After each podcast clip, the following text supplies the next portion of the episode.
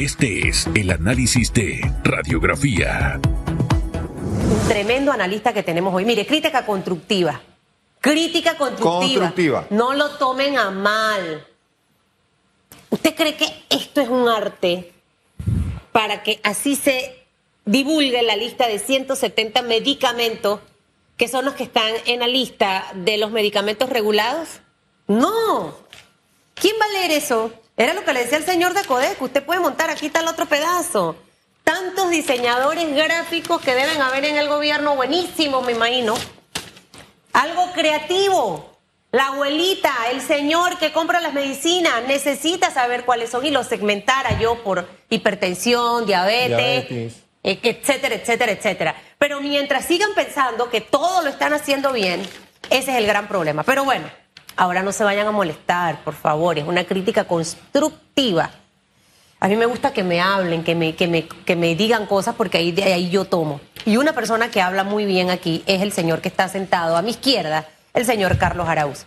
La Cámara de Comercio sale con un comunicado el día de ayer Sí. para iniciar la semana y, y se me queda la frase fomentar el empre- el- el- al emprendedor formal, fomentar al emprendedor formal. Luego digo, ¿cuántas ferias hace la PYME a nivel nacional? Donde en un solo lugar tiene a la, a la DGI, donde tiene al Ministerio de Comercio, eh, con toda la caja del Seguro Social. ¿Tú realmente quieres fomentar al emprendedor formal? ¿Hacemos esto? No. Entonces seguimos fomentando la informalidad.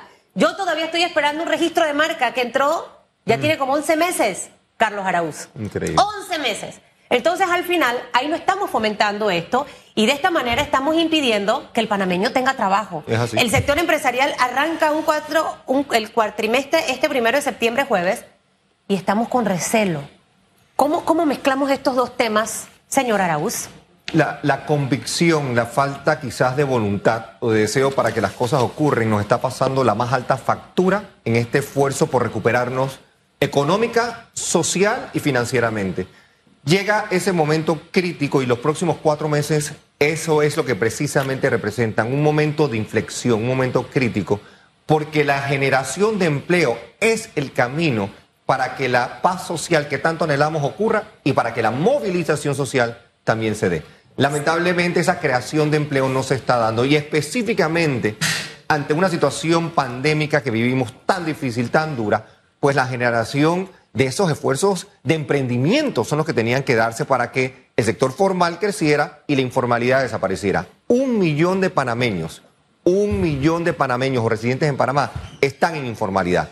Eso se traduce obviamente en inestabilidad social, en inestabilidad económica, pero también al Estado no le conviene, porque el Estado necesita que el formalismo, que la capacidad de personas de generar ingresos se traslade a impuestos que sean recaudados para que precisamente el Estado opere y el Estado pueda invertir. Lamentablemente no estamos allí y creo que el componente de urgencia, el sentido ese que tiene que apegarse no se ha dado. Estamos a tiempo y creo que en la medida que abonemos hacia el cambio van a venir mejores días. ¿Cuáles son las características que se deben tomar en cuenta para señalar que alguien no está formalmente constituido como un microempresario Sí. o empresario? Porque al mencionar que alguien tiene un negocio improvisado y te va a decir, mira, yo tengo todas las reglas de juego, es más, tengo colaboradores, Sí. pero no es una empresa constituida.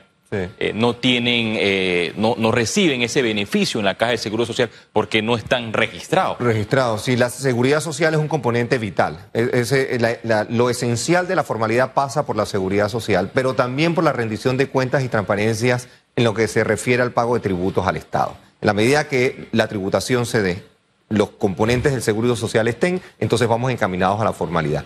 Pero por otro lado está también el componente de qué tan fácil lo hace el Estado para que te formalices.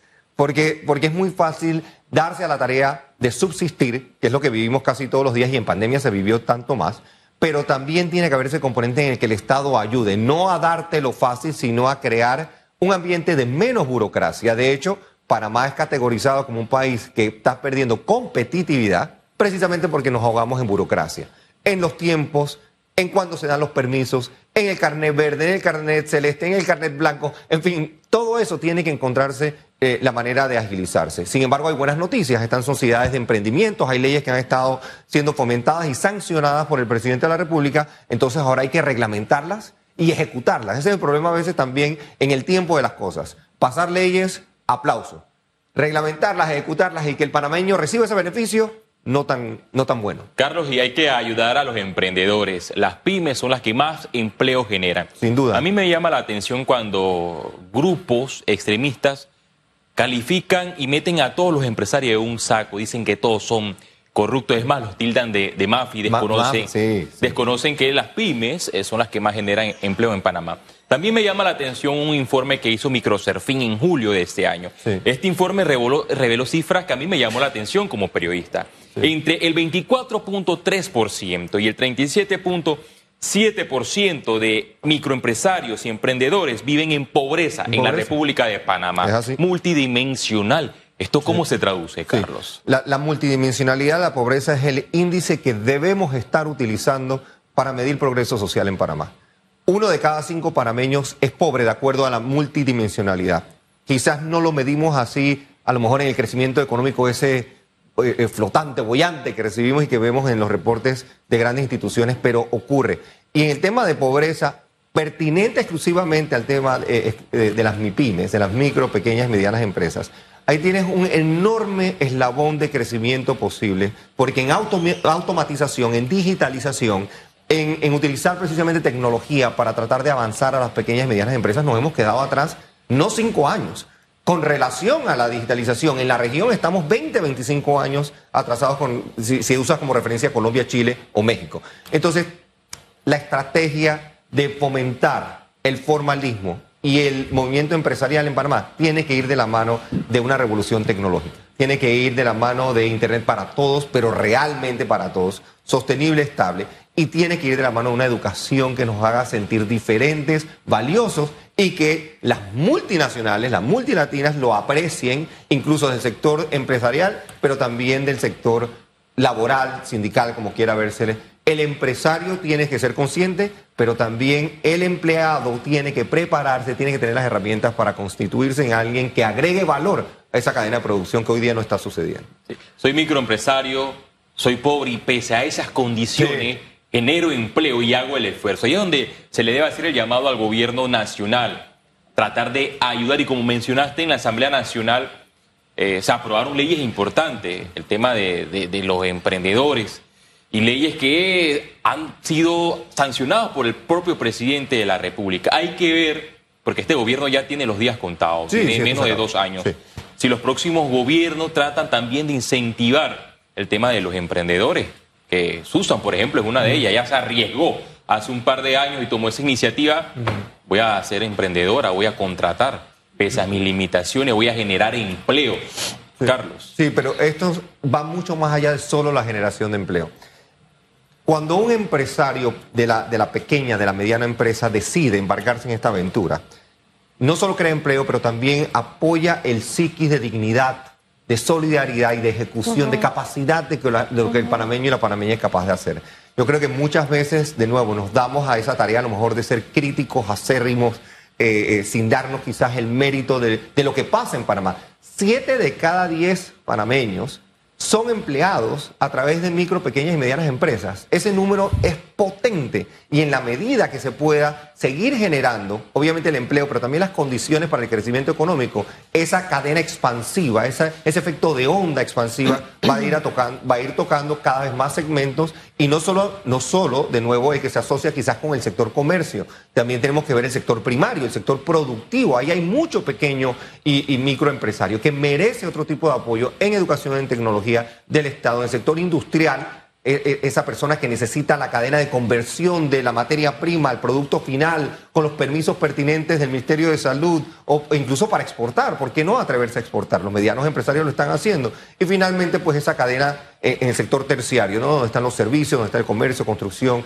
donde está el pequeño albañil, la, la persona que se atreve a poner su empresa de electricidad o de, de cambio de plomerías, en fin. Hay un sinnúmero de oportunidades, pero tienen que ir de la mano de nuevo, de una transformación de cómo pensamos, cómo se le da acceso al crédito finalmente a estas personas. Hemos hablado muchas veces ya de la plataforma estatal y cómo la garantía estatal pudiese ser un camino hacia el éxito. En ese sentido, el superintendente de bancos en esta misma plataforma de radiografía lo conversó y lo comunicó que lo estaban considerando. Entonces hay que ir en esa dirección. Entramos, reitero, en los últimos cuatro meses del año.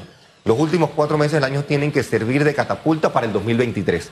Hay poco quizás en generación, no se van a crear 20 mil plazas de empleo en cuatro meses, pero sí podemos sembrar la semilla para que esa generación de 45 mil, de 50 mil empleos en el sector formal se den en el 2023. Está la, bandeja ya prácticamente servida, están las cartas eh, eh, echadas, es cuestión de nuevo de acomodarlas, echarlas ejecutar y salir adelante. Y lo más importante, Carlos, de tantas cosas que hemos dicho en esta mesa desde inicio de pandemia contigo, con otros economistas, las propuestas están allí.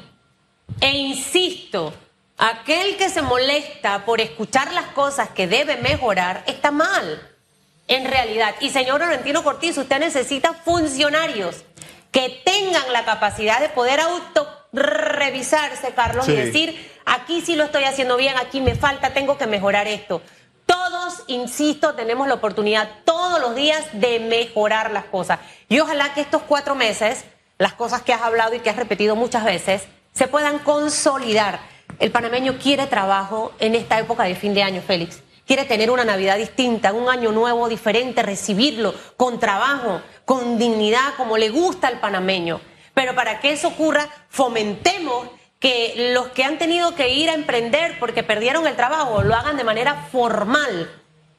Revisemos planes de estudio, a quizás a, insertar ahí alguna materia que hable sobre esto, para que desde chiquititos enseñemos a nuestros pequeños en todo este tema de crecer en grande, pero con las herramientas. Gracias por haber estado con nosotros. Contento siempre de estar aquí. Gracias. Carlos.